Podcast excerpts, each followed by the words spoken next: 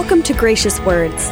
Gracious Words is taken from the weekly women's Bible study taught by Cheryl Brodersen at Calvary Chapel, Costa Mesa, California. We behold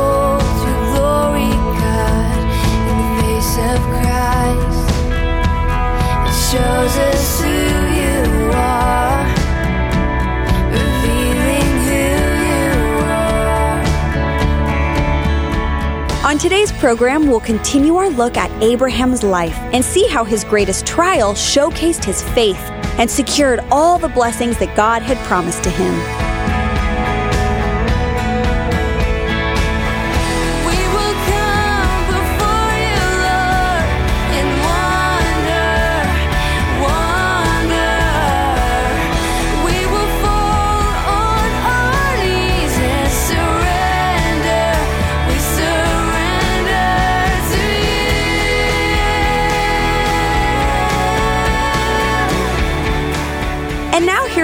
Three of Cheryl's message titled All the Promises of God. And he begins the ascension on the hill of Moriah that God has shown him. On the way up, Isaac's like, okay, God, I mean, Dad, we've got wood, we've got a torch with fire. Uh, really missing like one thing. Where's the sacrifice? And Abraham says, My son, God will provide for himself the lamb for burnt offering. The sacrifice will be what God provides. It is what God will give. But God has already given Isaac to Abraham. When they come to the specified place, Abraham builds the altar. He puts the wood in order, and then he binds Isaac, who is probably between 30 and 33 years old. But Isaac does not resist his old man, his old father, who's probably by this time 130 or so.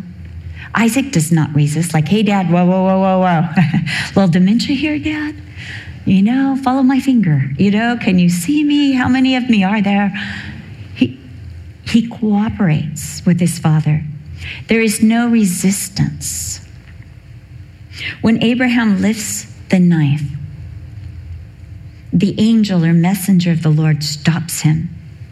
Note that the angel of the Lord calls Abraham by name. Abraham, there can be no mistake, it's you. And he repeats it. Anytime the Bible repeats a name or a theme, it's because the surety of that thing. So the name is repeated. This is what God does when He wants someone's full attention. Martha, Martha. Because she's like, Mary, Mary. Did you see what Mary's doing? She's so distracted. Martha, Martha. Abraham, Abraham.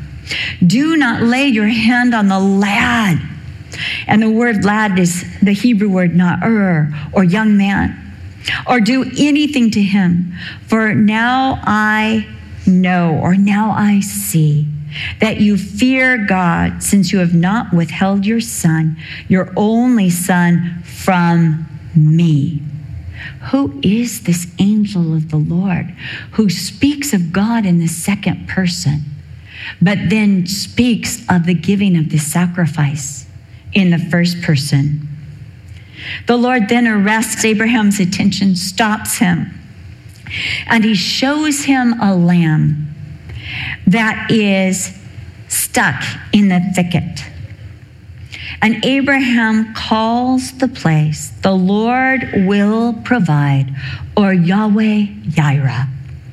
Here at this place, God's provision, God's way into all of his promises will be seen. The Lord will provide, as it is said to this day, in the mount of the Lord it shall be seen. Isn't it interesting that the word seen is used here?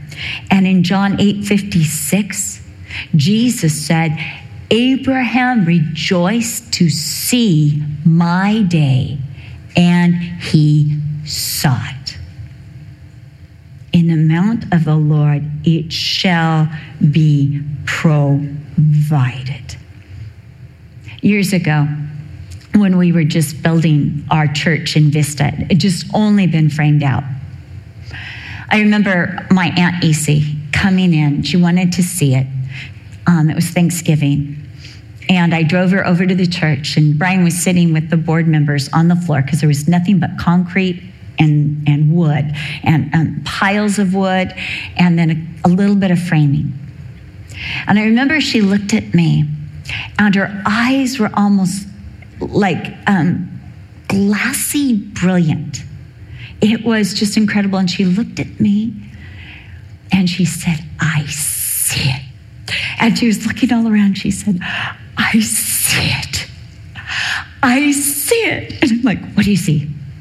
What do you see? Yeah, I'm getting on her level because she's like this tall. I'm what do we, what do we see? What, what do, it's a good thing I've got this Countryman mic now that I realize. What do we see? What do we see? She saw it all. I didn't even know where the classrooms, fellowship hall, or the main sanctuary was. I was like, what are we seeing? But she saw it.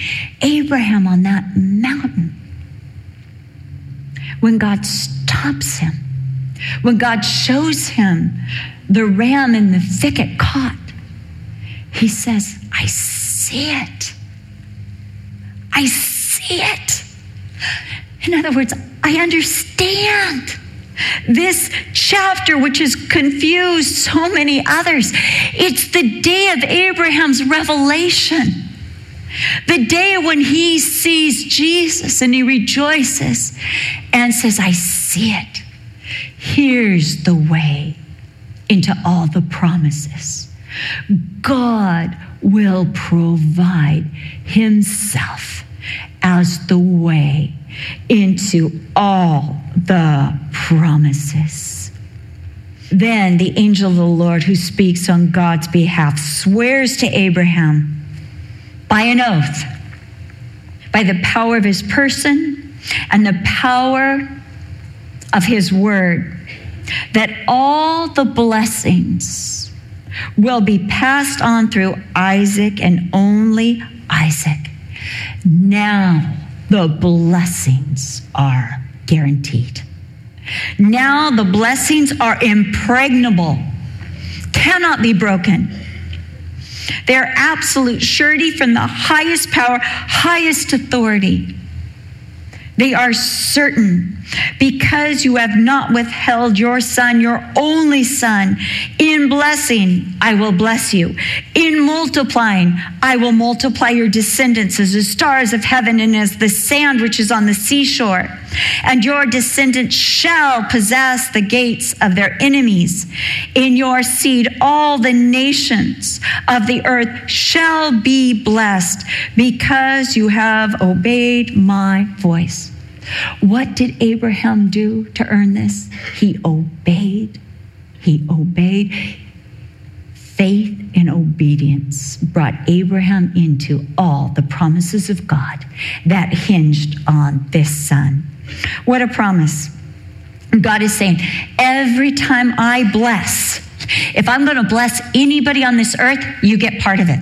Isn't that great? It's like getting going to a birthday party and they give you just as great a presents as the birthday kid gets. When I was a little girl and I would go to the birthday party, I was uh, raised in Newport Beach. I went to Newport Heights Elementary with all the rich kids. I think I was the poorest kid there. We lived on subsidies of peanut butter that NEC would provide for us from our her camp. And my dad spread that peanut butter so thin on my sandwiches you couldn't even see it. And it's hard to spread it that thin. I always knew when mom did my lunch because there was an ample amount of peanut butter. It's like, oh, you can see it. Mom must have made it this morning. And I would go to these birthday parties and they would get a bubble, my, my three favorite presents as a child. I asked for them every year because I had a brother that would break them every year. So I'd ask for them every year after year after year. A rubber ball, a bubble gum machine, that way you save money and get enjoyment at the same time. and a cash register. I love, I don't know. Those are my three favorites. Not Barbies, those were all hand me downs from the girls who got too old in the church. I got some of Terry Fisher's old Barbie dolls. I, um, That's what I got from other people. I never had a new Barbie doll in my life, but the ones I got were so nice and were still in the box. But this is what I wanted every year. And I would see these Newport Beach kids, not to put them down, they're my friends still. They would like, another bubblegum machine? I'd be like, if you don't want it, I'll take it. You know? A rubber ball? If you don't want it. A cash register? And I'd be like, if only. If only, you know, I get one. You get, you know, my mom would say, Cheryl, it's either the rubber ball, the bubble gum machine, or the cash register. I'd be like, don't we have any rich relatives? I didn't even have a grandma and grandpa. You know, it's just mom and dad, and they lived on peanut butter subsidies. You know what? What hope did I have? And these kids would get all of it. But this is like going to a birthday party and everyone gets cash registers. You know, God is saying, every time I give a cash register, you get a cash register. Every time I give someone a bubblegum machine, you get a bubblegum machine. Every time someone gets a red rubber ball, you get a red rubber ball. You're like, I don't want those. You Newport women. But God is saying to Abraham, every time I bless, I will bless you. Every time I multiply somebody, I'll multiply you. You'll share in it. You're part of all my blessings. You're never removed from my blessings from now on.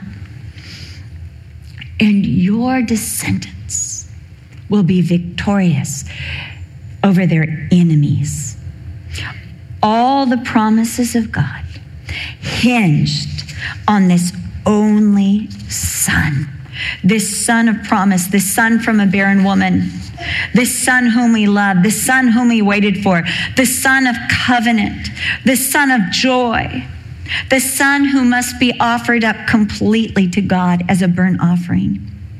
And God, as you know, was using Abraham to create a prophetic picture for us that we know, might know that all of God's promises, every good word, every blessing of God hinges not on our merit,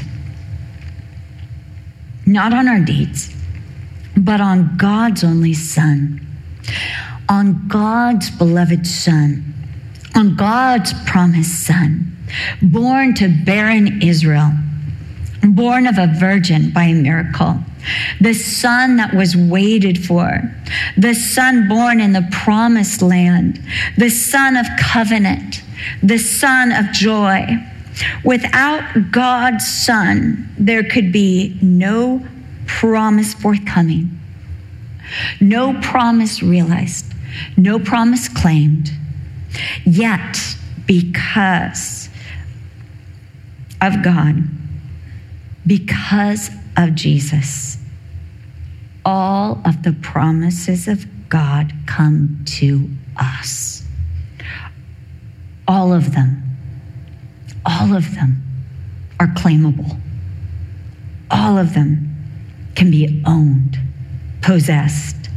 Jesus was offered as a burnt offering, a full consecration of his life to God his entire life. We didn't have any part of it. We, we couldn't do it because we're unrighteous. It had to be fully Jesus, completely Jesus, and only Jesus. Romans 8 31, 32. What then shall we say to these things? If God be for us, who can be against us?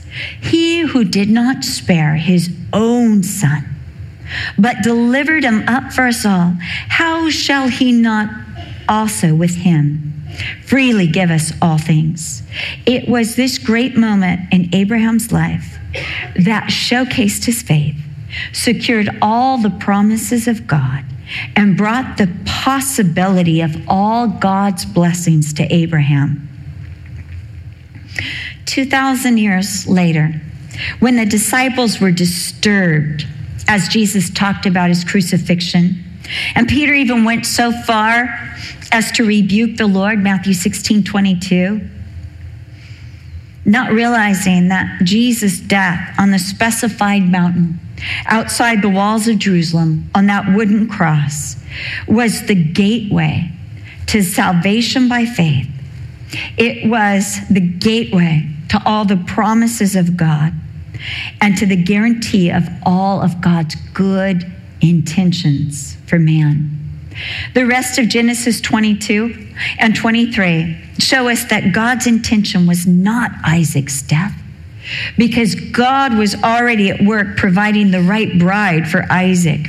In fact, in Jeremiah 7:31, 19:5 and 32:35, God reiterates that he has never required and would never want human sacrifice. He said, Such a thing has never entered into my mind that a man or woman would give their son as a sacrifice to him. This was something that God reserved for himself and for his only son. God's intention was to use Abraham to teach us, to show us what he would do and the source of all the promises coming through the resurrected Jesus Christ. Genesis 23 is the negotiations for Sarah's burial. Of the land promised to Abraham, he owned only a cave where he buried Sarah. So the down payment, the realization of all the promises of God, is not only a cross, but an empty cave.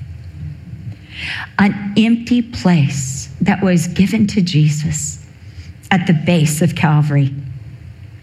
It's a burial plot, but you will not find the body of Jesus there because all the promises of God are now guaranteed. And there is one now who sits resurrected and alive, having conquered death at the right hand of the Father, asking, interceding, guaranteeing, and sending all the promises of God to us. And now we see only the first installments the first possession of the land, of all the great promises that are ours guaranteed. Today, Today, you can lay claim to all the promises of God, not based on your good works. Hallelujah. Not ba- because you know, it's how many resolutions did you make that you've already broken? No offense. Not based on some noble deed that you've done. I alone here, among all the congregants, have climbed Mount Everest. I haven't. Neither have you. Not based on perfect behavior, not based on heritage. Your claim to all the promises of God is not your goodness, not your nobility, not your lineage, not your education, but it is your relationship to Jesus the Messiah who met all the necessary requirements. It's his card, it's got his name on it. He is the only son of promise. He is the one on whom all the promises of God hinge. Without Jesus, there is no promise, no blessing, no surety. But because of Jesus, there is promise, there is blessing, there is surety. Today, today, now, new decade, new time, tons of promises. Doesn't that make you just want to go into your Bible and start collecting promises? All the promises that you possibly can get. Don't you just want to amass promises? I will tell you something about myself that I really don't want to tell, but I'm going to tell because the Spirit of God is on me and He's the Spirit of truth and He makes me speak truth. I am a pine cone collector. I walk my dog with a grocery bag that I collect pine cones on. You know why? Because my grandson years ago showed me that pine cones burn so beautifully in a fireplace. They like sizzle and then they begin to pop and spark. He used he taught me to collect pine cones. And we would collect pine cones and he moved away and I still had a bag, a paper bag full of pine cones. And I was kind of upset, so I just stuck them into my fireplace all at one time. I almost blew up the house. but there is something in me that loves to collect pine cones. And whenever I see a pine cone, I just want to collect it. I want as many pine cones. I had two huge boxes of pine cones. And my daughter in law said, You know, mom, you have enough. And I said, That's what you think. I went through those in two days. And two days ago, I walked Barnabas and I collected so many pine cones, I had to take them back home and drop them off at my house and get another bag. And this is just in the Mesa Verde area. I want as many pine cones as I can possibly get because they make my fire so beautiful and it pops and it's so nice. And Brian says buying wood is a waste because you just burn it up. So I collect pine cones. I've collected them even off of MacArthur out there. Big ones, beautiful ones. Sometimes, if you get the ones that are all compact, they even pop better because they still have the sap in them. Don't try this. I'm gonna I'm collecting as many pine cones as I can. All the time I see a pine cone, I'm like, excuse me a second. There's something in me. Or like, oh, look at all the pine cones. And I'm thinking, okay, if I drive back and start collecting them, as long as I'm wearing a hat and sunglasses, nobody will know who I am. Especially if I come back without Barnabas, the dog. But I get people going, I saw you with a bag walking your dog. Did you? Huh. You know, the promises of God are so much better than pine cones, but they'll make your life pop. And they'll bring beauty and warmth and comfort, joy. Don't you want to collect as many promises as you can? Don't you? I love to take my grandkids on a pine cone collecting tour with grandma.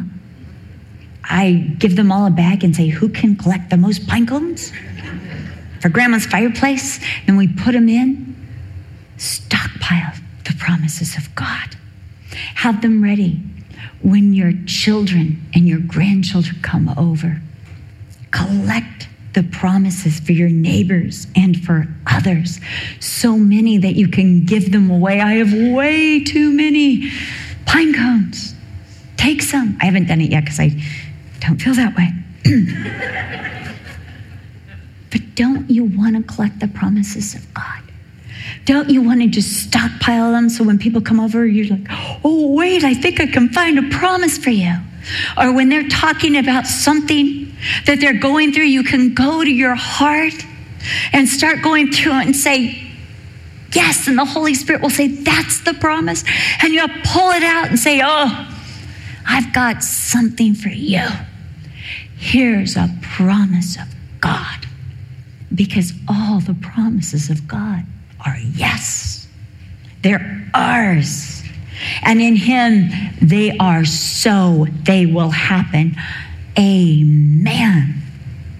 To the glory of God through us. 2 Corinthians 1:20. Today, because of Jesus, all the promises of God are available All, as many as you want. Get the market bags ready. Get it ready. Stockpile your house full of the promises of God.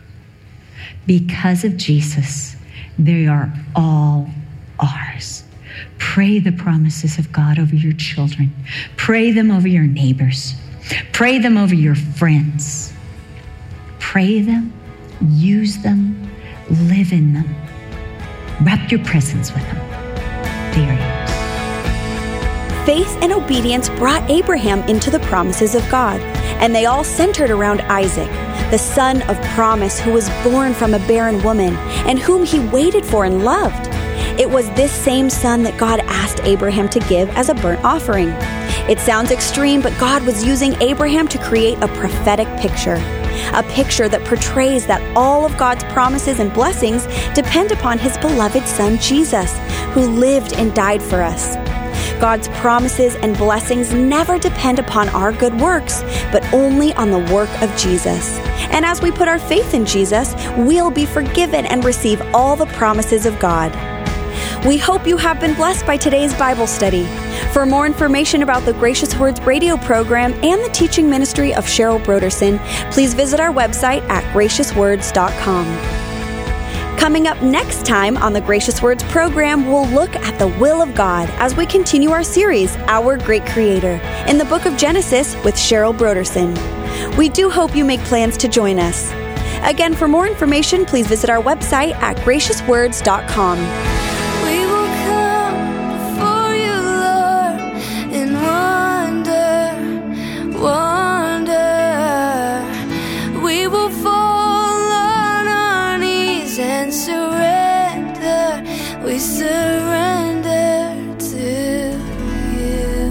This program is sponsored by Calvary Chapel, Costa Mesa, California.